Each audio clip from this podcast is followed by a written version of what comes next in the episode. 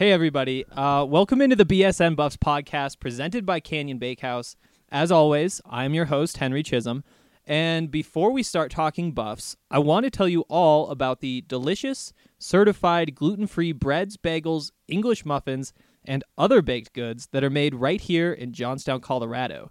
Uh, Canyon Bakehouse's gluten, dairy, nut, and soy free products make it easy for families to enjoy the taste and texture of fresh bread so everyone can love bread again. Find them at any major grocery store in the freezer or fresh bread aisle or purchase online and visit canyonglutenfree.com to grab a coupon. Running the option on first down. Hagan has it. He has room. He's got one man to beat. Now he pitches to Flannigan, and he may take it all the way. Flannigan's in for the touchdown. McKinley Wright from the logo. Oh, Got it! Oh, McKinley Wright. Breaks a tackle.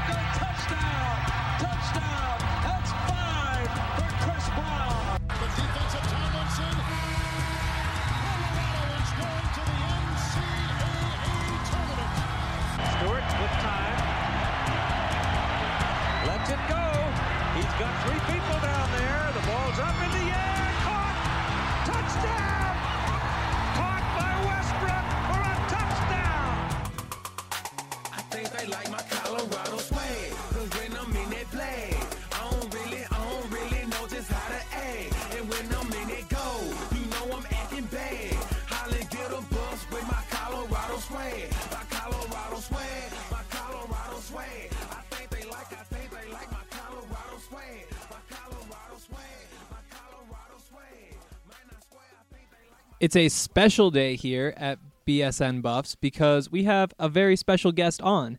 Uh, Ryan Koenigsberg from BSN Broncos and BSN Buffs, and just kind of like BSN Denver in general, is here to talk Buffs with us. How I you bet- doing? How ex- are you excited? I can't sleep, can't eat.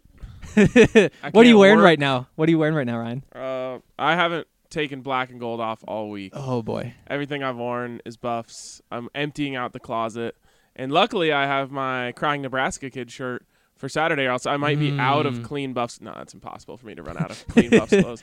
Uh, but this, I've never. I don't remember being this excited for a game. Like even when the Buffs were playing for the Pac-12 championship, I don't remember being this wound up over a game. Um, and not to just like dive right in right away here, but uh, like not even you know take you out to dinner or talk to you a little bit, but like I am. It, it, it, ha- a lot of it has to do with the way their fans are acting. Oh my goodness. It's crazy. Like like they're making fun of Sal. They're they're everywhere. Like they're bragging about how they're sneaking through the CU ticketing system so that they can get tickets. All these stories are incredible. This is real rivalry stuff. It is real rivalry stuff, and it's just funny because they try to act like holier than thou, and that's where they that's where like I'm getting fired up because they're like, oh, we're like the classiest fan base in sports and all this stuff, and then I don't know, they lose a game last year, and it has them really like uh, in their feelings about it, and all of a sudden it just all goes out the window. The Sal stuff, I mean It's just is nasty. it's the worst like some of the worst stuff I've seen in sports. It- it- definitely. Like I can't imagine what goes through somebody's head to make them think that in any situation making fun of a college kid who died of cancer with a like if you want to pull they had like a five six month old son into this too like this is it's messed up Like, it's messed up We're talking about true tragedy that the worst kind of tragedy that these people think it's okay to to, to poke fun at. And Uh, you know, there's the whole oh, every fan base has their bad apples, right? And I think that's true. But I can say honestly that I don't think there's a CU fan out there who would make fun of. I think the, the punter's name was Sam Foltz a couple Yeah. years ago from Yeah. Nebraska who passed away. Like, I truly don't think there is someone who is a CU fan who would do that. I've never seen it. well and it's never happened a- a- and like we have not seen it Right. And I think we would see it if it happened because it would, you know, cause a fuss and a bunch of CU fans would be like, you know, what the hell and Mm-hmm. and whatever. So that to me, like, I don't care if it's just like a few bad apples, which it seems like there's a lot of bad apples. There have been quite a few of once those. That, once that happens, your claim to being a classy fan base goes out the window. Sorry, like it was ruined for you, but you can never say that. Yeah, no, that is so. Uh, I mean, it, the not that it would ever be okay to make fun of the punter, but the fact that that's already a part of this rivalry, Nebraska fans making fun of what happened to Sal would make it that much easier for Buffs fans to say like, "Oh yeah, Yeah, exactly. punted that," and they we they still aren't doing it. Exactly, like it just isn't happening. It's uh, So yeah, it's that, too far. That is way, I mean, way too far. Like there is a clear line, and it gets crossed at times. Like this is as far as I've I've ever seen. I mean, obviously you have like racist stuff going on in like soccer rivalries. Yeah, and stuff. Like, uh, there's this that. like rivals Th- that. I, it might be. It might- I think it it's much worse. worse. I mean, the the kid died. Yeah, yeah. It's it's ugly, and it it it's part of that that has me just like seething and like gritting my teeth when I think about this game and just wanting the Buffs to go out there and win so badly. There's so much energy around this game. It's it's something that I have never seen before. And yesterday, getting to sit in and listen to Mike Pritchard and Matt McChesney and Daniel Graham and Gary Barnett and Bob, like everybody, everybody who's been a part of this rivalry, talking about how important it is to them personally, and it's it's it's like a part of who these people are. Hating Nebraska, just as big as being a Buffs fan, and that's I mean, that's what they do. That's that's like half of their personality is being a Buffs fan and hating Nebraska. It's pretty cool. Uh, and that that specifically, um, that show yesterday, which was great, McChesney on Jane and it was in this feed as well. So make sure you listen to that. What I loved about it is you talk about the energy around this game, and yes, there is hate, and and everyone hates Nebraska and, and whatnot. What I loved about that show is you could hear the smiles. You yeah, know, you know, sometimes you can Whoa. hear when someone's like, I can hear that you're smiling right now. as yeah, talking yeah. you I mean Gary Barnett was like giddy when they were talking about uh, ending the bull streak in 2004. He's just like, ah, Ah. it's just a relief, man. It's just a relief, and like you could hear the smiles. Like the this game brings a lot of joy to people as well, and and that's the beauty of college football. And for me, it goes all the way back to obviously 2001 and 62-36. Like I wrote about this, I don't know, five years ago. That's the day that I fell in love with college football, and it's stayed with. I was nine years old. And it stayed with me ever since. Like, and it's only gotten stronger and stronger since then. So this game has brought me a lot of joy. The first time I ever drank at a football game when I was definitely underage was at a CU Nebraska game. Like, there's so many memories that people have tied to this, and yeah, there's been a, a lot of losses, but it's very easy for me to just remember the wins and all the good times that it's brought. And, and like I said, I listened to that podcast yesterday, and I could just hear all those guys smiling. It was. It's it's tough to explain what it's like to be in that room with all. Well, first of all, you feel small. Like I first bet. of all, like I'm sitting there and I'm like, oh my goodness, any one of these people could just snap me in half if they want to. But then you get past that and you're like, okay, I'm the only one who brought my coffee in a jar. Like, it's kind of in that same vein. But then you move on to like they are, they are just crucial pieces to this storyline that I've been so excited to learn about. You know, I've watched the documentary, I knew about Colorado, Nebraska, that kind of stuff. But to actually be in Nebraska week and have it surrounding me, I, came into this being like, oh yeah, I've seen Cat Grizz in Montana. Like people hate each other. People don't hate each other like this. Like I don't know what Ohio State, Michigan's like or any of that, but it's just tough to believe that this could go any further than it has. Yeah, it's a it's a great rivalry. Also, another thing that was great from that show was when Daniel Graham like talked about his birthday party. Yes, yes, like you could just tell that was a party. yeah.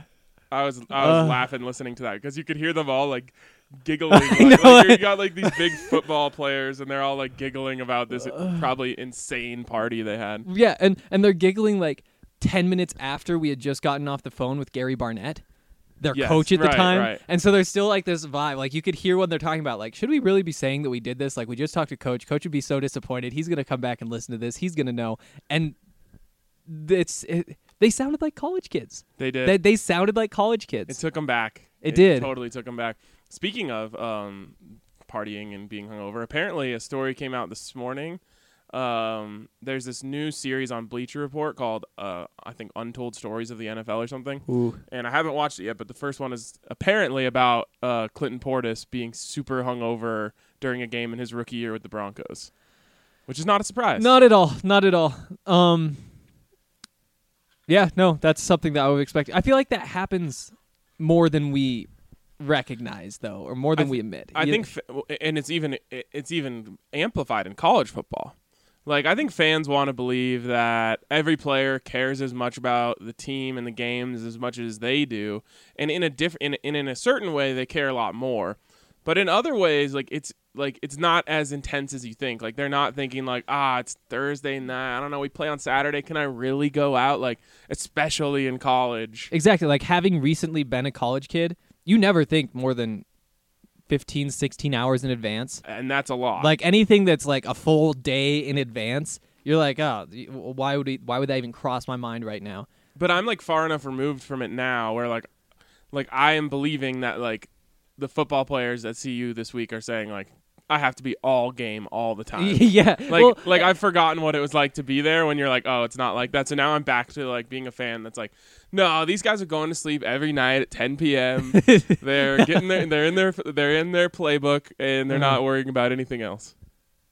Girls, nope, nothing. No, and and talking to McChesney after the show was done, I, I stayed around and talked to him for probably an hour after, and we talked about a bunch of different stuff. But one of the things he mentioned was like, these guys they're super talented, and some of them rely on their talent, and if they actually put in the work, you know, put in all the extra time, don't just do what the coaches tell you to do, then that's how you make the jump to the NFL. That's how you become a good enough prospect. So we had that kind of talk, but it's in that same vein where, from the outside, you look at these kids and say you have such a great opportunity to turn football into a career. Why not just spend like another hour in the gym? Like like why not? But then having like a year ago, if I were in their shoes, I would just be like there's also all this other stuff. Like I am the star of this campus in Boulder. Like how do you not take advantage of that? It's a it's a crazy thing. It is. It's it's, but it's different. part of what makes college football so great. Like it's so imperfect. yeah. They aren't pros, and some of them carry themselves like pros. And I think this would be a good segue into the next thing that we're talking about. But like they they're truly amateurs. They truly have a whole lot of other stuff going on in their lives. Whereas in the NFL, you it pretty much is all football all the time for those guys. And the guys who aren't that way are gone pretty They're gone fast. Like that's one of the crazy things that I've learned uh, about the NFL. One is that not everyone is all in. You would think like once you get here, you would you would want Yeah. to just be like, oh my god, I I've done it. I can make a career out of football. I'm going to be a millionaire from playing a game. And some guys just simply don't have it, and you learn that. And all of those, like so far, I've I've seen dozens of those guys come through the Broncos.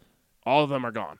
Yeah, in their defense, you know, they are asked already to do like their six, seven hours every day of football, maybe even more, like meetings, practices, mandatory lifts. That wears you down. Putting in the extra hours, even though it's easy to say, like, why don't you just do it?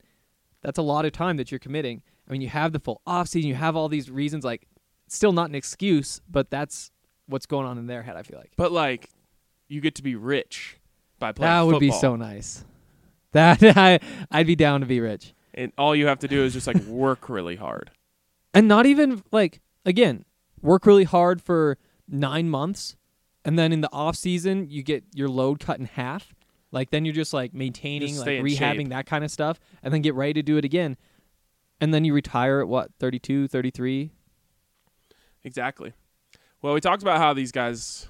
Are, I'm. Should, can I segue us? yeah go ahead and I have a segues good i'm still not good at the segues i'm still working on that talked about how some of these guys are amateurs and who's absolutely acting like amateurs this week. see this is what happens when you transition it's it's a little bit rough a, a little bit harsh um anybody in particular who strikes you as an amateur Scott Frost. Yeah, I was hoping that's where we were going. Scott Frost. Yep. Is Yep. A petulant child. Like, He how is. does he not have a, a handle on this team? So many questions. I've seen a lot of bad coaches, like up close and personal. I've seen Mm-hmm. bad football coaches, and Scott Frost obviously did a fantastic job at UCF. But man, is he did- is he showing me the signs of a bad coach in, in a bad way? in so many ways. And you know, we've talked about all the things that he said, you know, the ex rivals trying to drum up hype for the game in that way. We've talked about all the things all the players have said from like Lincoln being a better place to live than Boulder. I'm so I'm, I thank God that I I left Colorado like that kind of stuff. Where it's like, okay, this isn't even true. There's all the talk. Like imagine saying thank God I left Colorado for Lincoln, Nebraska. Oh my goodness, and that's probably why that kid didn't get recruited by the Buffs. Well, no, he did. Oh, He did. really? Yeah. He Okay. did. He oh was- yeah, he took a visit, didn't he? right. he? He was yeah. high on the, and that's what he said. He's like, yeah, I took a visit and I ended up coming here. Thank God I came here. Like, s- thank God you went to Nebraska so you could be part of the legacy of like the worst stretch in program history. Knowledge with an N. That's what that's what he was dropping right there. So I mean, between that, you've got you've got some idiot saying there's a target on their heads. Like, how tone deaf are you? Oh my goodness! I know it's it's it's absurd. Like, not Like, even ta- imagine that's it's does he- 2019. Does he think that's the saying? Like target on the back, you get away with. Like that's a phrase. Still, like saying they took out one of our guys. There's a target on their backs. Like, if this was the NFL, they'd be staring at that guy the entire game, waiting for a dirty hit so they could fine him, suspend him, something. I don't know if that's something that happens. You get ejected in in this game if you do that. yeah. Uh, the only like I need to hear the full clip because the only thing I could think of that led him to say that was like the question was like, is there a target on their backs after what happened to Martinez? And he's like, oh, there's a target on their heads. Whew, Like, can you- clever. in 2019 You don't say that. in football, in the climate that we're in, where everyone wants Ugh. you know the game to be safer, and it's and it, it is really scary in a lot of ways how unsafe it oh, can be. seriously. This dude's talking about putting a target on their heads. My goodness. and and and I said this last night. I was on the Free Balling podcast, which was a lot of fun and a lot um, more inappropriate than this podcast. We're so appropriate here. Um, like CSU looked like absolute pros compared to these guys. They like did. Bobo had them carrying themselves like a team who had a chance in the game. There is like after the game though, when he went in on the refs, he took that a little too far. Yeah, yeah, yeah. It's bull crap. And yeah, the refs when when they had the home refs, it certainly didn't help them. They've been losing quite a bit. last two times I think that it's been CSU it's been Mountain West refs that they've gotten blown out. So um that that was a bad look. But like leading up to the game, Oh you didn't have goodness. like no. any CSU players talking about how they're going to go out. Maybe it's cuz they've just gotten If whipped enough. Because cause it's a really bad look to say all that and then get beat. And Nebraska, I mean, is this a 50 50 game? We can talk about the odds later, but this is going to be a tight game. Either team can win. Colorado State, we kind of knew what was going to happen. It was going to take something pretty crazy happening for CSU to be able to back up anything they said. This reminds me of uh, when I went to Santa Clara for Super Bowl 50. Hmm. And the Panthers were there for the first time. And the Broncos, it was their second time in three years being at the Super Bowl. And when you went to a Broncos press conference, you heard this quiet confidence. Love They that were- phrase. They were really, uh, uh, they were in a, very much in belief of what they were doing.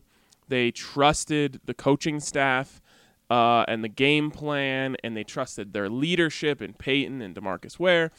And then you go over to a Panthers press conference, and these Josh guys are Norman. just like running their Oh, mouths. yeah. And Cam Newton has this like sly smirk on his face the whole time. Love that guy.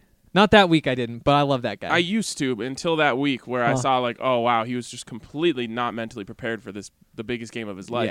Yeah. Um he's like got this little smirk on his face the whole time. Josh Norman is talking about like to me specifically, he like went off about I, I asked him if they were worried about covering Demaryius Thomas because they had struggled with Oh, big boy. receivers that year. And he was like, Why would I be scared of Demaryius Thomas? Do you realize our defense and in the end, they actually did a really good job containing Demaryius Thomas in that game, but still, it was like this weird cockiness Mm-hmm. that I didn't. It just didn't seem warranted, and it and it was very uns like it, it was. I don't know if the word is unsettling because I didn't care how they were, but it was like, oh, these guys over here, the Broncos, they're prepared, while these guys are trying to like talk their way into it. And that kind of goes back to what McChesney and them were saying yesterday. You know, the reason they hated Nebraska so much, it, it all stemmed from respect. It all stemmed from them being like, if we don't spend every single second we can thinking about this game this week, they're gonna they're gonna beat the hell out of us because they are that good. They are that good. You know, Nebraska doesn't seem to have that same vibe where it's built off of this is a really good football team and it'd feel really good to beat them. They want to say this is a bad football team, so we're gonna we're gonna take them by twenty. It's very odd, and it, it and it makes Nebraska come off as the team that's down in this series, forty nine to nineteen. It Like, does. It, it makes them it, it, like it would almost be understandable if this is what the Buffs were doing. Like I imagine when Bill McCartney took a, a struggling program and was like, "We hate those guys now." I imagine that they were like trying to feign hate. They were trying Yep. to like build it up in their heads and talk themselves into how much they hated Nebraska. And eventually it worked. But like now there's like this weird reverse thing going on where it seems like Nebraska is trying to talk themselves into hating CU. yeah, it's it's.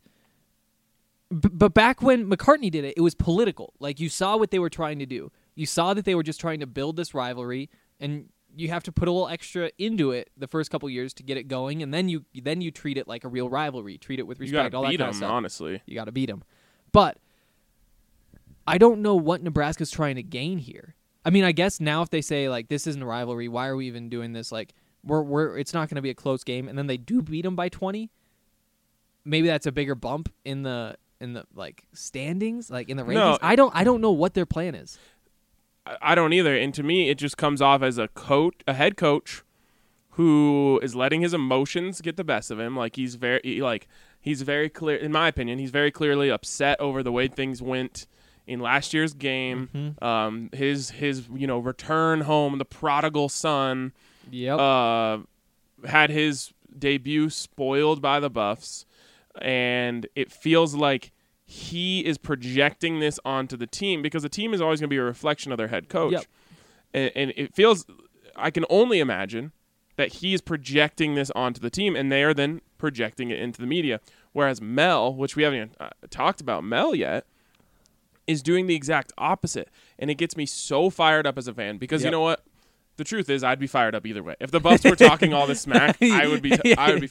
But you see, the team come out and just carry themselves like pros, you do. and I just I got this like Patriots vibe. Oh, we have talked a lot about that Patriot. I mean, he worked with Nick Saban. He worked with Bill Belichick. Like that is in all phases of Mel Tucker, like who he is.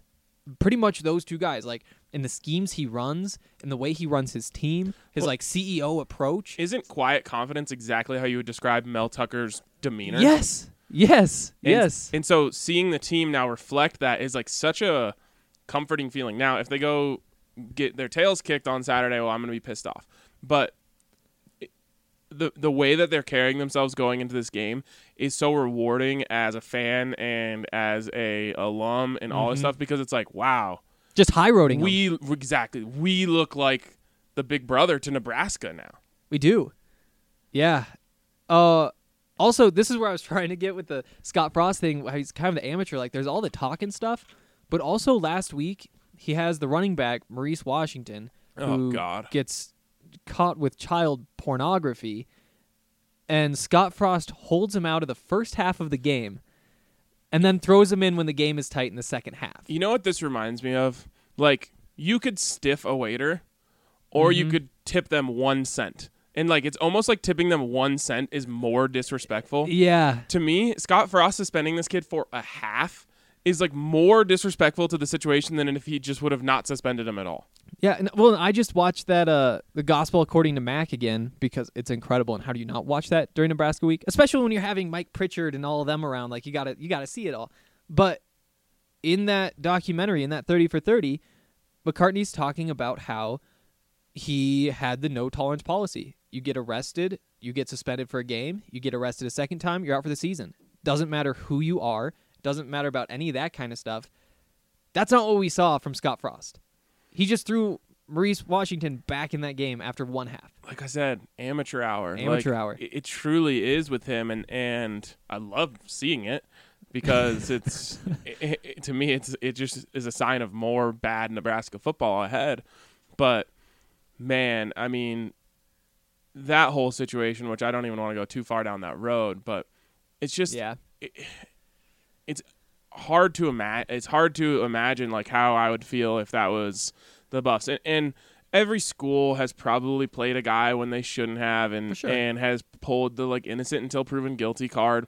It just seems like in this situation, it's a bit more sensitive, Yeah. and you should maybe consider just saying like we're gonna sit him down until the legal process plays itself out. Well, and like it's definitely more sensitive than most college football arrests just because of like the nature of what allegedly happened but they didn't really play the innocent until proven guilty charge. I mean they played a bad football team last week that they should have beat and so scott frost benched him.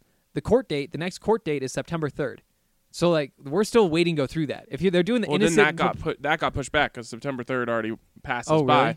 and so they got it pushed oh back. i wonder again. maybe it happened oh yeah i don't know it got pushed back. Oh, did it? Yep. So so they could have waited until he's proven guilty and then said, "Okay, now we're going to do something." But they tried to get the suspension out of the way when they were playing a worse team than the teams they have down the stretch. And when that didn't go well, or maybe maybe the plan was a half game suspension and that's just a bad plan, but when it didn't go well, they put him back on the field. The whole thing is ugly. It's ugly. for Nebraska. It's and- ugly. and it's given CU fans a lot of ammunition, or any team that's going to play them a lot of ammunition It for has. this week. Um, but yeah, like you wanted to talk about Steven, and I thought like he again reflection of the head coach, and then and then the, and then it goes down the line, right? The quarterback's will be a reflection of the head Yep. coach, the team's gonna be a reflection of the head coach, and the team is going to be a reflection of their quarterback. Just kind of like I was talking about with the Broncos in that Super Bowl and Peyton Manning, like they were a reflection of him. Is there a better guy to reflect than Peyton Manning? Like Cer- the way he handles the media is perfect. Yeah, he's a he's a the best ever. Maybe He's the that. best. And I talked about this on the last podcast, but Steven Montez in that press conference was so impressive. Like that tiny little jab. They're talking enough for the both of us. That's, what an incredible little line just to throw it back at them a tiny bit. But what else was he supposed to say? Like it's not like you can tone it down much more than that when they're talking so much, you know? Yeah, I mean, I guess you could say like I don't, I have, I don't even hear them. Like I'm so laser focused on this, but that that was That'd be a better. lie. That'd be a lie. right? Yeah. What he said was was perfection. It was perfect. He was perfect throughout that throughout that podcast. And then when he got the question, who was the better team last year, Nebraska or Colorado? Just pause for a couple seconds, then say, I don't know. You guys, the ones who watched all the games last year, you tell me. So simple. And there was So a com- simple. and, and to be completely honest, there was a combination of Nebraska losing the game and the Buffs winning it. Uh, like they ga- they gave away some serious opportunities to win the Yep. game, but then the Buffs also took their opportunity to go They ahead did. and win the game. They definitely did. You know, uh this game is just going to be something else. That's what it comes back to. Like having having these two teams play again this year after the way it went last year. Uh, hopefully you guys will be joining us out at the tailgate on Franklin Field. Uh, BSN BST combo tailgate. Yes, yeah. Uh, we'll be there all year with those guys. So uh, it's right there on Franklin Field, as close as you can possibly tailgate to the stadium. Uh, Blake Street Tavern will have their food. Um, they'll provide alcohol. Like, it's a really great tailgate. It's a fun place to be out there, right on Franklin, and um, you guys are welcome to join us there. Do you know if there will be any Breck brews? I guess you'll have to come and find out. I guess so. I sure hope so though, because Breckenridge Brewery is the original Colorado beer. Uh, as you guys have probably heard, established in 1990 in Breckenridge, Colorado. Um, Here's the thing, though. I think we're gonna have to avoid the strawberry sky this week because the can is red. Is uh, So we're just gonna have, so we're just gonna have to go with some of their many other Uh, great beers. They've got the are. summer pills. They've got the Breck Lager. Like they've got so many good stuff in the in the new Colorado Core. We just have to avoid the red can. I- it is it is a shame, but we can get back to drinking Strawberry Sky next week. Yep. Next week. Next week, we can. Can you though? Like everybody talks about this red thing. Like it's. I think we got even some comments saying, you know, red's all year. No red. You don't wear red. Are we just like throwing an exception out there for Strawberry Sky? Yeah, I mean you can't you can't You can drink red, you can drink Strawberry Sky because it's incredible. Just not this week. just not this week. This week. I, d- I, I uh believe in the in the folks who say like no no red ever. Like I respect that. Mm-hmm. Uh, my high school was red, which always made that really hard. in Boulder. Yep. Yeah, I, I mean, I guess like And and when the rivalry starts, they aren't going to change the school's colors to fit. Right, and you, what makes it even um, funnier is that Bill McCartney's son is the head coach of the team. Oh, Of the really? football team. yeah. Oh, really? Oh, that's incredible. Um, make sure that you're checking the Breckenridge event calendar on bsndenver.com. We have events, we have watch parties, we have the bar crawl, uh, all sorts of different stuff on there. So keep an eye out. Uh, RSVP. We're gonna be drinking a lot of Breck beers at those, and hopefully you guys will come talk some buffs. Hey guys, it's Allie and Lindsay here, and we want to talk to you about our new favorite wine subscription. It is Winestyr. The best thing about Winestyr is that they work with small wineries. You know, BSN loves supporting small local businesses, and Winestyr is just that supporting real people making real wine. These guys will curate a hand picked shipment for you from the best small wine producers in the US. So, my favorite part about Winestyr is the fact that I don't really know much about wine, and when I go to a liquor store, I tend to gravitate towards the same wine I've always had instead of trying something new. But with Winestyr, they make the process so easy. That's exactly right, Allie. And from my perspective, you guys, I love wine and have tried so many different types of wine at different price points. And Winestyr is not only easy, but it is quite literally some of the best wine I've ever tasted, and it makes for an amazing gift. What's also ideal about Winestyr is that you can pick your shipments based on your schedule. That's right, Allie. So whether you're a casual drinker or you love hosting parties, you can get your shipment based on your lifestyle. So head to their website today, you guys. That's W I N E S T Y R, Winestyr.com. We've got BSN25 promo code for you, and you can save $25 off your first order. We are back here at BSN headquarters where I am sitting with Ryan Koenigsberg, uh, former leader of BSN Buffs, now BSN Broncos, all sorts of stuff. Do we do we do all these introductions in every segment here? Hey, I'll It's always not the take radio, inter- yeah. I'll always take the introduction. Okay, then we'll do more What else do you like about me? Um, you have great hair. the beard you. is very well maintained and Thank it you. balances. Like the I'm- short on the sides, short through like the middle of the beard, then longer on the chin, matching the longer on top. Just a clean look. Thanks, man. Uh, You know, uh, I'm actually going to the barbershop today. Gotta Ah. look good. Uh, you know, like I said, uh, you you want to look good and, and take Nebraska out and treat them well before we do what we're about to do to them. And what is that? Win, win, Win. You know what? Um, I, I said this again on free balling last night. I left the game against CSU feeling very uneasy about this game this week. Like as I was walking out of the stadium, I was like, "F." Yep. We've got a long ways to go. And the truth is, they really do. They definitely do, and they admit that. But then I woke up on Saturday morning, a, a brisk 9:30 a.m., and turned on Nebraska versus South Alabama, and I left that game feeling like like I went into the game thinking, okay, Buffs uh, close win is still on the table. I left that game being like, ooh, Buffs blowout is actually on the It table It is now. definitely on the table. And then you hear the Nebraska fans say, "Well, we're playing South Alabama. We weren't showing anything. This is all vanilla." But the Buffs weren't showing anything at all either. They played in that base defense. They played a very vanilla offense. Laviska Shenault played half the offensive snaps. I was like frustrated during the game. I'm like, why is Laviska off the field? Why is Laviska? I know every time, every time, and I pointed out. I was sitting next to Justin too. I'd be like, "Laviska's on the bench. Do you think he's all right?" And Yeah. then he walks back in the next play because that's just what you expect from Laviska for him to be on the field every single snap. And so anytime he's off, every time, every single time, I was like, "Oh God, I hope he's all right. I really hope that he is all right." Yep, and then they only used really they used actually two plays of Yeah. the Laviska Shenault lexicon, which was one the end around on fourth and two, Mm-hmm. which actually like conventional wisdom would say don't run an end around on fourth and two. But, conventional wisdom is also give the ball to Laviska Shenault in, In any space. clutch situation. okay, in space. as well. Imagine like imagine trying to tackle him when he has a head of steam. Like even if you get someone in the backfield on that play, there's still a really good chance he breaks that tackle and because by letting him run around like behind the quarterback, he's getting three, four steps to get up to full speed, turn that corner, plant his face mask into somebody's chest, and that's two yards easy. yard, yeah. yeah, yeah. So anyways, they used that one and then the play action uh Yep. touchdown Yep. was so beautiful. What a well designed play. And I almost had a heart attack because uh, I'm a I'm a Steven Montez defender. He almost missed that throw. Like He did. I mean, it's not an Laviska. easy throw. You're rolling left, throwing across your body, but he was Laviska was wide open, and I was like, Yep. "Oh my God, Steven, please don't miss this." throw." Laviska said after the game he didn't think he was going to get there. He said when he was chasing that down, he, he didn't think he had a chance. then he grabs The it, fact that he dives, and throws it. Ugh. the fact that he makes this fingertip grab, and then in one motion, still holds onto the ball and extends it over the pylon. Like that's that's just uh, How many NFL players can do that? Very few. How many could even make the catch? Very. I mean, more. More, more but- for sure. But, the fact that in one motion he makes a very difficult grab and then has the wherewithal to extend it over the pylon is unbelievable.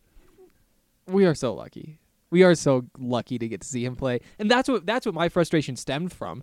It Yeah. wasn't that I thought, you know, if you don't use Laviska Shenault, you're going to lose this football game. No, I just wanted to see him play. Yep. The the videos from warm ups, like he looks like OBJ. Oh, that was the best part of the day for me, to be honest. Like I got to like stand up there like next to Von Miller and Bradley Chubb and Phil Lindsay and hear what they're talking about, which is cool. I got to like see What were they Bol. talking about? Um, nothing really. they like, the, I was just interested to see like you know, Von brought his fiance out there and like Phil like walks over and like gives her a hug, just like all those little relationship things. We're like, oh, you guys, you guys are like close. You got you know, Mhm. and just seeing all these, I don't know who everybody interacts with, like Monte Morris and his crew. They like greet Bol Bol. They're like hanging, you know, that kind of stuff is really cool. Watching the game is really cool. Watching Ralphie's really cool. Sitting at the back of the end zone for an hour while they throw balls up to Laviska Shenault and he just like starts doing 360s and just grabs it from a random angle, no look with one hand, and then just starts like shaking his hand around and the ball's just stuck in there. And KD was doing some of that stuff too. He was like 75, 80% on those one handed grabs, but Super underrated play of the game was Dimitri Stanley's one handed catch. yes. First of all, Yes. perfect throw for Montez. Like it went into like an, a non-existent window and just stuck to Dimitri Stanley's hand. Yeah, and you you do, you knew it was going to be a perfect throw for Montez because it was such a difficult throw. If that had been like a wide open Dimitri Stanley, might get spiked in the dirt. Yeah, he needs to work on that. It's it's frustrating, It is frustrating. but he he it's so obvious for him. It, it's it's mental stuff. Just he has to know to set his feet before he throws the ball. The back foot passes are just frustrating. There was one I think it was like third and three, and it was like a little out pattern, and he just threw it off his back foot and spiked it, and I was just like, ah, Steven. There's no reason. Anyways, There's no reason. Make everything as easy as you can for yourself. Anyways, South Alabama and Nebraska. They scored zero, zero offensive points in the second half against South Alabama, they uh they won by two touchdowns. and they had three weird touchdowns. They had three weird touchdowns: return touchdown, interception, return touchdown. Like scoop and score. And their fans are saying, like, God, I hate their stupid fans. their fans are saying like, our defense was amazing on the day. Like, w- watch out. Like, we're gonna shut down your offense. I'm like, not really. Like, you did have the five two big turnovers. plays. Yeah, five you- turnovers. But you're playing South Alabama. Like, the quarterback w- wasn't even seeing the field. My Grizzlies would beat that South Alabama team. I'll tell you that right now. South Alabama. One of my buddies has like a model where he like uses all these different things to rank all the uh-huh. teams. He had them 128th out of 130 teams. Seems generous. So like their quarterback was he got blindside hit for a fumble twice, where he Mhm. just didn't have he just didn't have the clock, and and they still they still scored 21 points, and I think they had uh, at least one turnover down deep in the red zone. Like Nebraska very well could have lost that game. I legit thought that Southern Alabama was an FCS school. It wasn't until I like Googled them and I was like, oh, really? They're they're FBS. They're any. I mean, that's just still crazy to me. They win by two touchdowns. They get the fluky touchdowns. They get five turnovers. You still only pull out a 14 point win. They're I mean Martinez looked terrible. Like He did. you want to talk about Steven Montez? Martinez look uh, like pretty much the Heisman hype is gone for him. it has to be like he was missing passes. He had he And I- was running around. He was getting sacked. Yeah, and I and I fully expect him to play better um, this week. I know he has it in him. I mean, I I knew it early in that game last year. Like, oh, this kid's legit. Mm-hmm. Um, but man, he missed some open dudes in the seam. He missed some throws to the outside. He got picked uh, at least once. Like the the overall performance from him was really really ugly. Yeah, not impressive at all. You know, when they did throw Maurice Washington in there, though, he had something like six carries for 39 yards. But again, that Nebraska offensive line should be pushing around Southern Alabama. Yeah, Like, that's, those are great numbers. The average is very good. But now they have to play a real defensive line. And the Buffs defensive line, obviously, you know, it, it didn't play great last week. There was a good stat in the uh, in uh, the media guide for this week which was that if you take away the end around, because well, they had the the Dante Wright end around was like Yep. a 38 yard Yep. touchdown or something like that, and then there was one other long run that CSU had, and it was like if you take that out, they actually averaged 2.9 yards per carry. So the defensive line actually wasn't bad. Yeah, I, it's more. It was surprising to me that they couldn't generate more pressure. That was the frustrating part because Mustafa Johnson, one of the best in the Pac-12 generating pressure. You have you know Alex Tchangam. You have uh, Terrence Lang. Like these are guys who are pass rushing specialists who are now a year more experienced and they're still young guys. Same with Carson Wells, but you're putting guys who when you're concerned about their game on this defensive line, you're worried about their run stop stopping ability. Like they've been the pass rushers for the last year. Like that should have been the strength. Yeah, for sure. No, i that was a concern, uh, of course, until the end when they almost killed Collin Hill.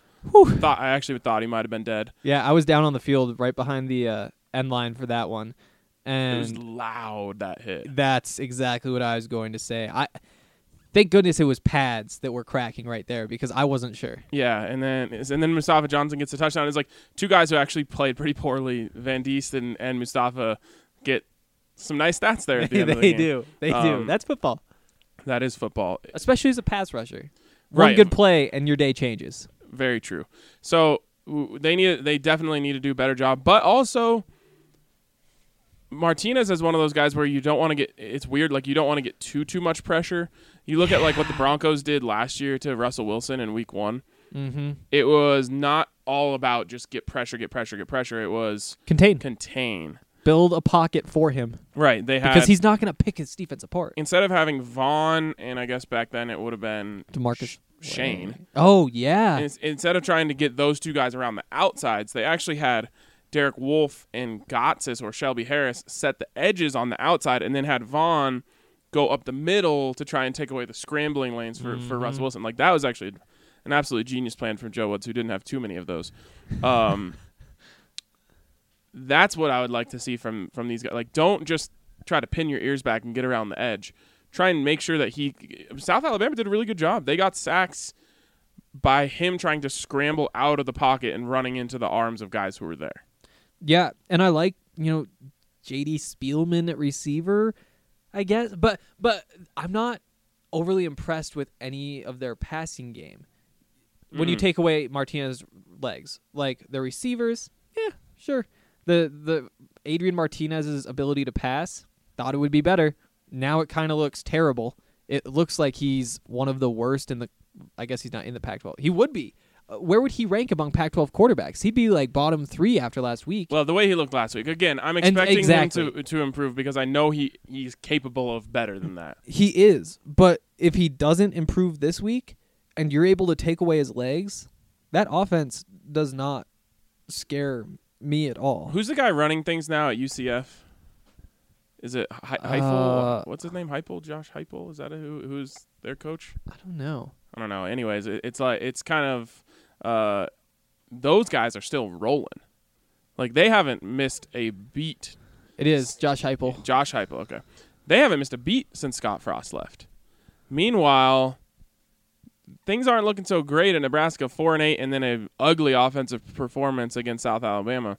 Uh, I know I've seen some C- some CU fans say this, so it's not a completely original thought on my part. But are they in a Dan Hawkins situation over there? Because this is exactly what happened w- with CU. They thought they got the guy who was who was the mastermind at Boise. Then all of a sudden he leaves. Boise only gets better, and CU never, n- you know, hits their stride at all under Dan Hawkins. No, You're getting a little bit of those vibes, getting a little Dan Hawkins vibes from Scott Frost. and it's still early, and it's year two in the scheme, and they have a young quarterback. Like here's here's what I'll say. I keep saying I expect better from Adrian Martinez. I truly don't expect better from Scott Frost. Like I actually think he sucks. I mean, sure. Yeah, I mean, I could definitely see it. At the same time though, like you just got to wait. It's it's it's there's still more time before before they figure it out. Um you know, something that I thought was really interesting from omaha.com. They took a deep dive into I think it was the 65 Power 5 teams and looked into turnover stats over the last 15 seasons and found that basically Nebraska has gotten more bad breaks than any other Power 5 team. Give me a break. but, but, but but stuff like when you when you look at their fumble recovery rate, it's it's absurdly low. Like a third of the next worst. And all these things that say like Nebraska should have been winning more games in the past, but just like the turnovers, it's it, I don't know. It's an interesting thing. You can find it on omaha.com if you want to read it. But that's just weird. Like it's probably because they did a deal with the devil to be good for all those years, I'm, and now hmm. it's finally coming back to get them. yeah, maybe that's it. Maybe that's definitely it. I'm so disinterested in the the luck statistics. Like, good teams make their own luck. Like the Broncos in 2015, they had a lot of bounces go their way, but that's because their defense was dominant. Like things just happen for you when you're good, and when you're bad, Exactly. things don't happen for you. Yeah. Yeah, no, that's totally totally true. But at the same time like balls on the ground, they don't pick it up. Like this says, of course, omaha.com that it's actually been like fluky bad. Like when you compare their turnover margin they've been to like other teams, they've outplayed their turnover margin in terms of wins more than any other team. Like I, I don't know. Good. Well, I hope they. Well, I'm gonna hope dig they into this. continue to have really bad luck. This I'm gonna I'm gonna dig into this more tomorrow week. because there are some interesting numbers in here. But I just want to bring it up. Yeah, you can talk about that on your own because I'm completely uninterested in it. They recovered 34% of opponents' fumbles. Fifth worst was like 41%. Well, just be better. Like maybe that's know- a talent problem. Like Is when it- you have talented players, they're the ones that are causing turnovers and recovering them. Maybe. Average recovery rate's 50%. I don't know.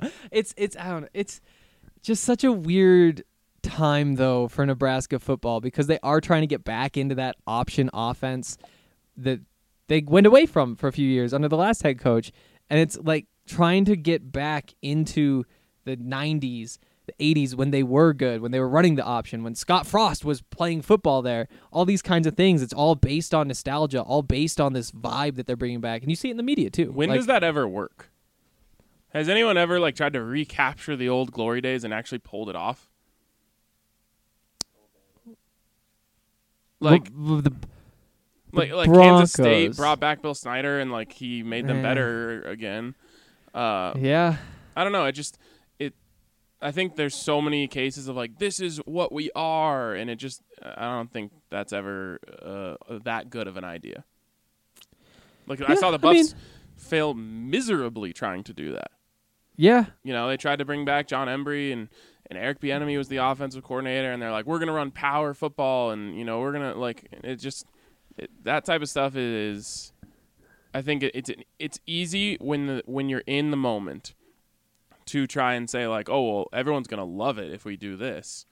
Uh, I just think rarely does it actually work. yeah Obviously, Where- Scott Frost was like, everyone thought it was a home run hire. So I'm not saying like they like they didn't reach nearly as much as the Buffs did to try and go back into history, but I don't know. I think maybe they didn't they didn't do as much research on Scott Frost as maybe they should have. Where it does work though is like reinvigorating the fan base like, totally, pulling all them together To their credit, they don't really need to be No, reinvigorated. Like that's they're, true that's they're true always there. But when you can create that atmosphere again, like that's got to help with recruiting. When you're when you're telling recruits like, "Hey, we're go- we're trying to turn things around," not a great pitch. But when you say, "Here's what we're doing," Going we're bringing we're worked. bringing we're going back to that. That is exactly what we're doing right there. And here's how we're doing it. We're bringing in people from there. We're having the fans treat it like that situation. We're bringing back that offense.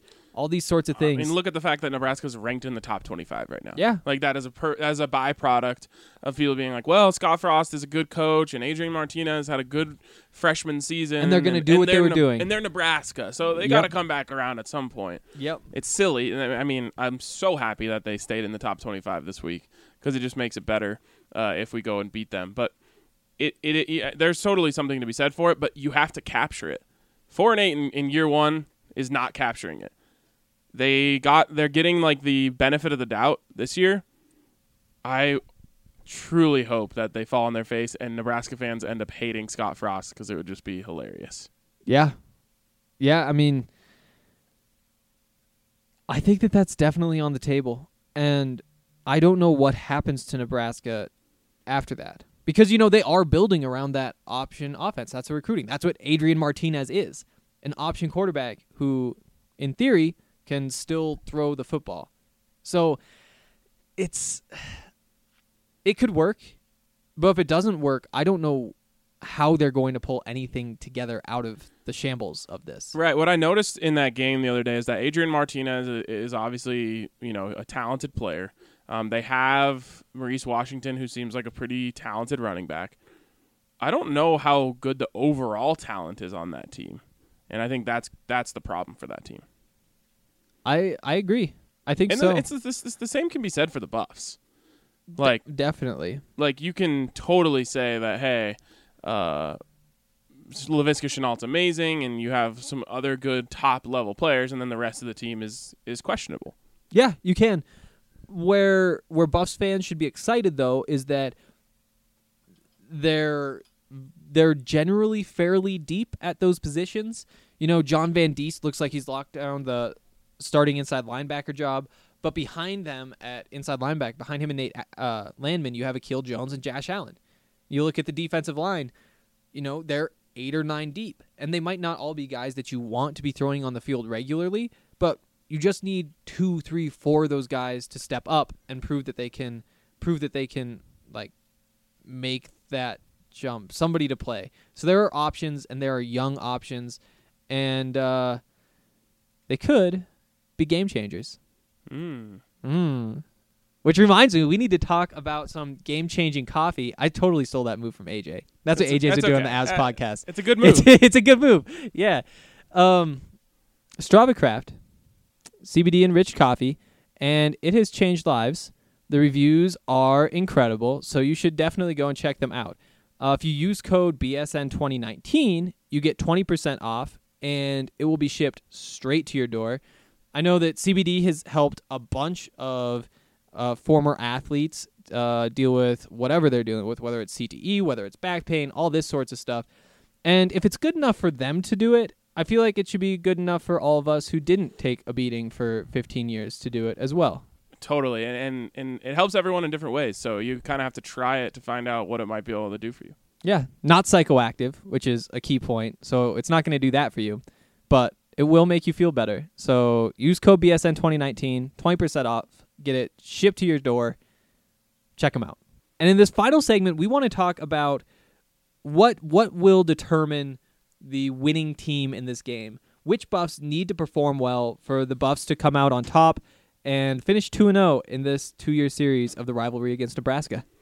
oh man if the buffs go the last two years starting the game against csu and nebraska 4 and 0 in those four games honestly I- i would say i won't care what happens the rest of the season but if i said that last year i would have been lying so it was it'll just feel so good You and know- then they have and then all these idiots have to be quiet for three whole years before they can start saying anything again and even when they try and talk in 2023 they won't have much to stand on No, not at all. It's it's something else. And I was thinking about this yesterday.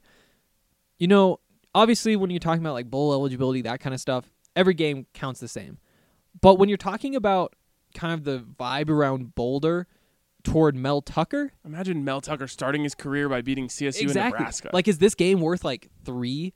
Is this is this a difference between like the but the public perspective of Mel like similar to what be like four and zero versus one and three? You know? You'll definitely have the attention of the casual fans in Boulder. Yeah. Like this game is going to take over the town uh, for the next three days. It's all anyone's going to be talking about. Friday night stampede in Boulder. Like you're going to see hundreds of people in red and, and hundreds of people in black and gold, and uh, it's going to have everyone's attention.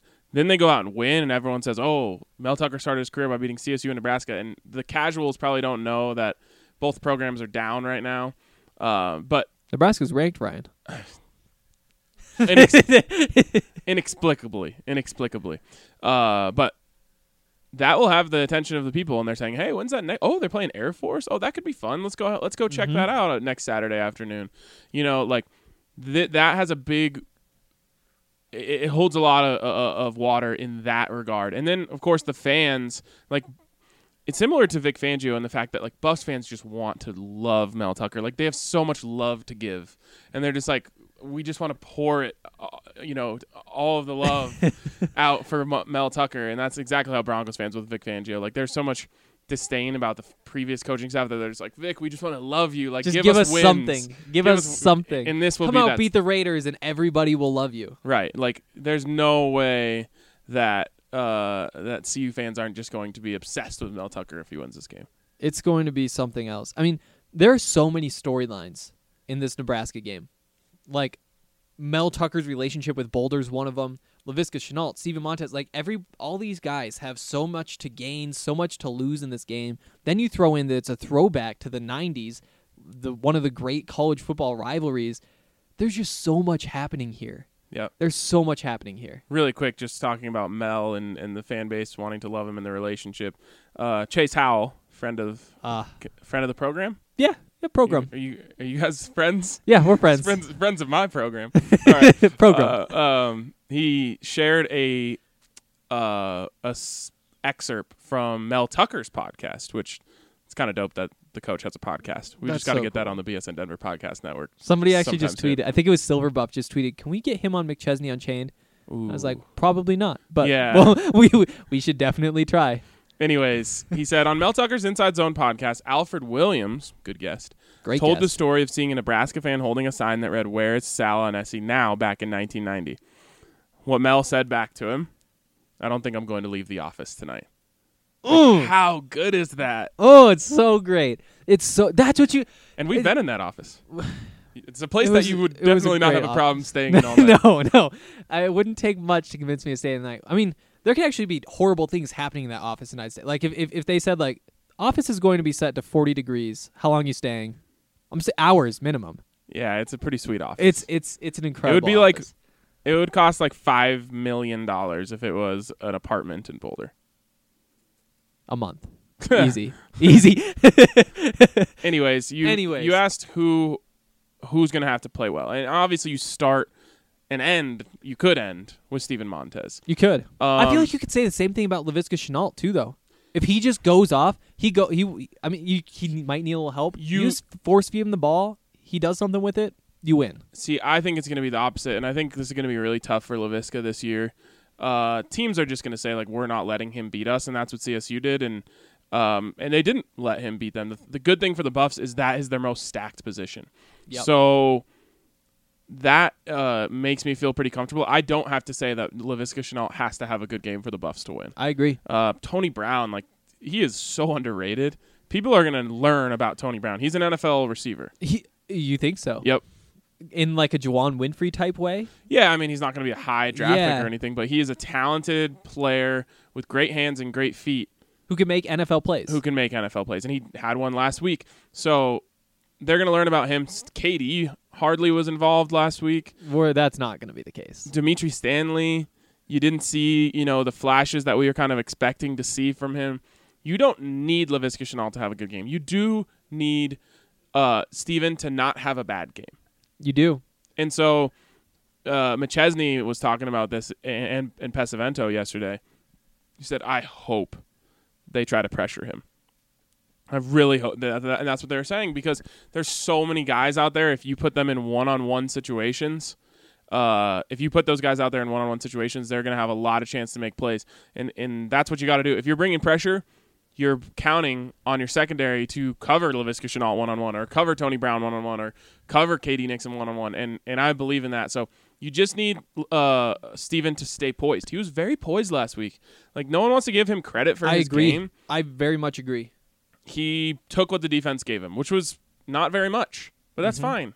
You end up with you know what, twelve or thirteen completions and uh, two hundred and sixty or eighty yards and two touchdowns. Like you, Sure. you cash that in. Yeah, 13 to 20. Yep, Meh. There were a couple opportunities where he could have pushed up to 15, 16, or 20 and of 20. three hundred yards probably. Yep, and and that would have been a but if they don't great just day, hack a Visca, didn't need it.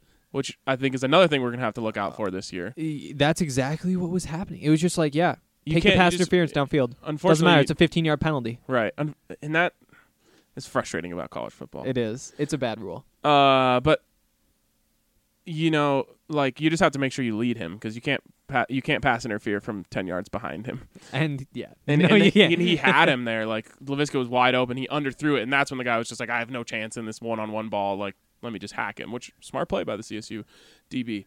Um, so, anyways, you just need him to be poised, and and he showed poise last week. And we want to talk about, or we we want to see them throw the ball downfield. In this pro style offense, that's one of the things that was so exciting. Like run those 10, 12 yard digs, like that sort of stuff.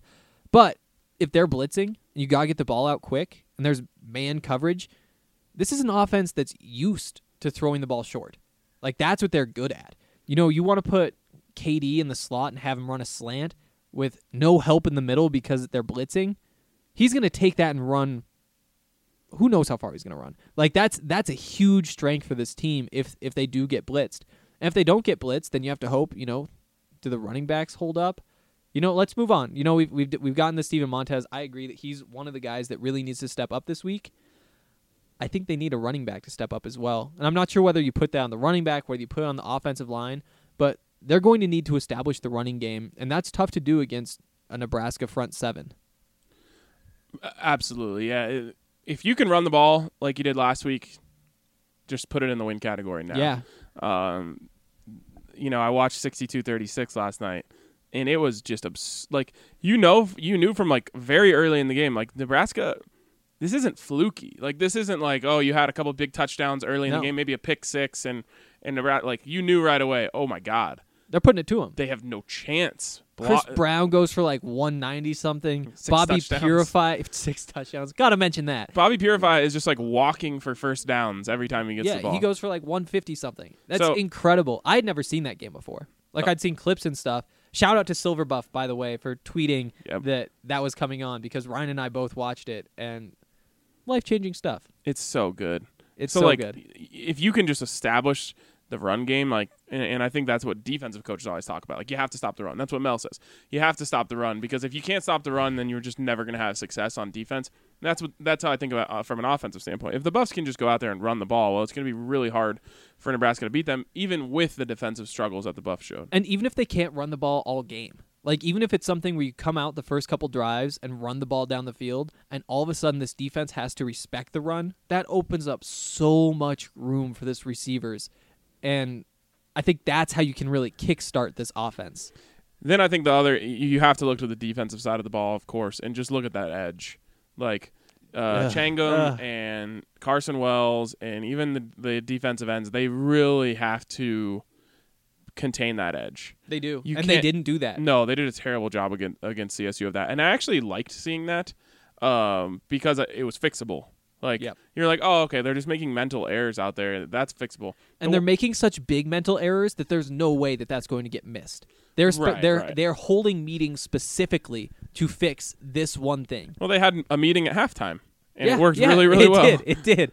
It did. And so they, they did a much better job in the second half. And, and I talked about this on Free Ball last night.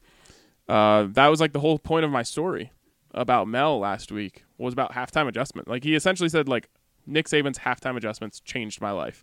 And then in his first games, Yep. he went out and had some really great halftime adjustments. He did. And I think that those really are the three big things you have to watch. Can they set the edge? Can they throw the football? And can they get some semblance of a running game to open up that passing game? You may notice that one thing that neither of us have said is that they need to figure out the coverage because there there were so many. I don't know if it, they were blown coverages or just guys somehow out of position, but they give up 500 yards of offense, and a lot of those were through the air. The frustrating part was the easy play. Like there were so many easy first downs for CSU. There were. Where it's just like Collin Hill just sees a wide open receiver in the middle of the field, toss it to him, 11 yards. That stuff does have to get eliminated for sure. Um, the thing is, I'm just confident enough in the offense putting up a big number Me too. that as long as you aren't getting consistently gashed, a play here and there where there's a missed coverage, which is just going to happen for college it kids will. in a new defense, you can live with. And I don't think that Adrian Martinez, based on what we saw last week, is really going to be taking advantage of all those opportunities. You know, you give him an open receiver 10 yards downfield, is he going to hit him uh, In stride, 90% of the time? Is he going to hit him 40% of the time? We don't really know, but it kind of seems like it's going to be a low number. I don't think that Adrian Martinez is just going to pick this defense apart if they are blowing coverages. Where he scares me is with his legs because the one thing, and sorry if I'm being repetitive if you listen to, to free balling as well, but the one thing that scared me was the team speed on defense. Like you would, eh, guys weren't flying. Even Nate Landman didn't look like he was flying to the ball. It looked like he was hobbled, or he didn't look like he was at his best. And we hadn't heard anything about that either, No, which was surprising. yeah, you didn't see a lot of gang tackling, uh, where the, where the defense is just It's an- swarming. another point that Mel made during that press conference that they said they've talked about. Everybody needs to be going to tackle the ball carrier. So that's the one thing is like I'm afraid like last year I think Martinez had like a 50 yard rushing touchdown just because he got out in space and took off and there was no one fast enough to catch him. He did, and I think on that play, you know, I th- I honestly think it was a corner blitz. Oh, yeah, and Delrick, Delrick him, Abrams. yep. Yep, Delrick had him in the backfield and just missed him. Watched him from the knee from his knees as he ran 50 yards for a touchdown. And then like front flipped into the end zone. He's an athlete. he is an athlete. So that's that's where he scares me is like okay, just make like are they going to use Davion Taylor as a spy of some I hope sort? so. I I think that would be a, a really smart thing to do. Make him beat you with his arm. Make him, make him. Just set that pocket. You know, give give him a pocket. Don't even try to sack him. Just build the pocket for him. And collapse it. Leave Davion Taylor. Yeah, push it in. See if you can collapse it. Have Davion Taylor wait five yards downfield across from him. Just mirror him wherever he goes. He tries to pick a running lane, bottle him up there. Let him throw the football, because there will be turnover opportunities, and this is a playmaking defense with a Yeah. turnover robe. The turnover break out the turnover rope. There's also a havoc belt. It's a belt for like if, if there's like a havoc. Yeah, you play. didn't do too great of a job of explaining that in your story. So, what exactly is a havoc play? Um, we never really figured that out, to be honest. okay. But the, but the general idea is that it could be a sack, it could be like like, a that sort of stuff, big hit. The plays that don't turn the ball over, I, I would guess they often force fourth downs. Everybody had to get out of there quickly, so we didn't get to follow up on all the questions we wanted to. So we don't know for sure, but that's the gist. And so I, I never saw it on the sideline. Oh, I mean, was there any havoc plays? How about? I, I Oh, mean, I the- guess you get the strip sack. but is that a turnover rope situation? I'm- Ooh, that's probably how about you give the ex- havoc? exactly what I was going to say. Uh, Van Diest gets the havoc belt, Yep, and Mustafa gets the turnover rope. and we do know that the I think Yeah, the the turnover way rope around. goes to the fumble forcer, at least But it did. in this case, it should be the other way around because that was havoc. It was havoc. It was havoc. Maybe you just get both. Maybe like you force a big fumble, you just get both. Damn. What if you get the the trifecta? Sack, strip, recovery. Oh, that's actually the quadfecta. Sack, strip, recovery, touchdown. You get like a What you even crown call- and like a Like some cool shoes. Yeah, I don't know. Some cool shoes. Ah. Do you see? Have you seen the previews? Of, cause so they're doing like whatever the Pac-12 game day thing from with, Boulder. the, with the shoes. Yeah, Yeah, I had a, pretty- I took exception to KD showing red shoes on there. I did too. Well, and then Laviska in his press conference saying, you know, I love red. I love wearing red. this Uh, week is hard. Like It's well, it's just hard. You can't expect these guys. No, no, to- exactly. Yeah, anyways. exactly. But those Dolce and Gabbana And shoes. who was saying was it he was Onu? was it Onu who said like, "Oh, I was wearing red on campus on Sunday"? and yeah, someone told me it not was to a do great that. story. I told this story on the podcast, but yeah, like it's the rivalry needs to come back. You just need The rivalry need needs to Coach come Mack back. to come in there and, and teach them a lesson like before the game. Uh, yes, yes. Apparently, it doesn't sound like there's been as much of that this year. You know, obviously like Hagen talks, but last year before the rivalry, there were more guests coming in talking about what the rivalry means. And I'm not sure if that's like the difference in the coaching staffs. Mel Tucker doesn't want to bring in as many people to talk about it, or if it's just because they've Mel already Tucker done doesn't it. want them getting too uh, overhyped. Yeah, Like that's something that I think could be a problem for Nebraska. They're like so angry that I think They they, are c- so that, that that they can either you know draw some 15 yard penalties or well, I uh, mean, if they're putting targets like, on if- on guys' heads, like, like, if I if I'm uh, calling this offense this week, the first play is some sort of misdirection because I just feel like they're going to be so hyped up that you can get all of them going one way and come back the other way. Yep. Yep. That's this is gonna be wild.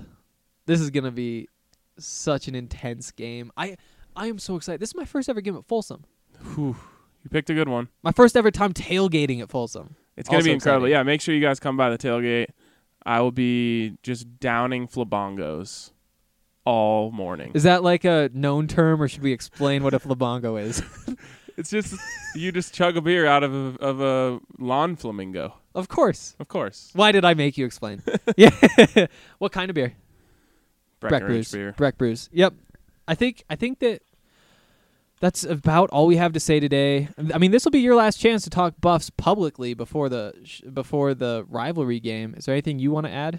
There is something I want to add. I just can't say it on this family-friendly podcast. Okay, let's all take like four or five seconds just to think about what Ryan wants to say, get our own guesses, and then we'll move on. All right, all right, that was pretty good. Uh, thanks, Ryan, for coming on today. It's a great show. Great hearing another perspective on this Buffs game. It's going to be so much fun. I'm excited to be out there with you, out there with all the BSN subscribers who hopefully hit up this tailgate, and we'll see what happens. Go Buffs. See you guys.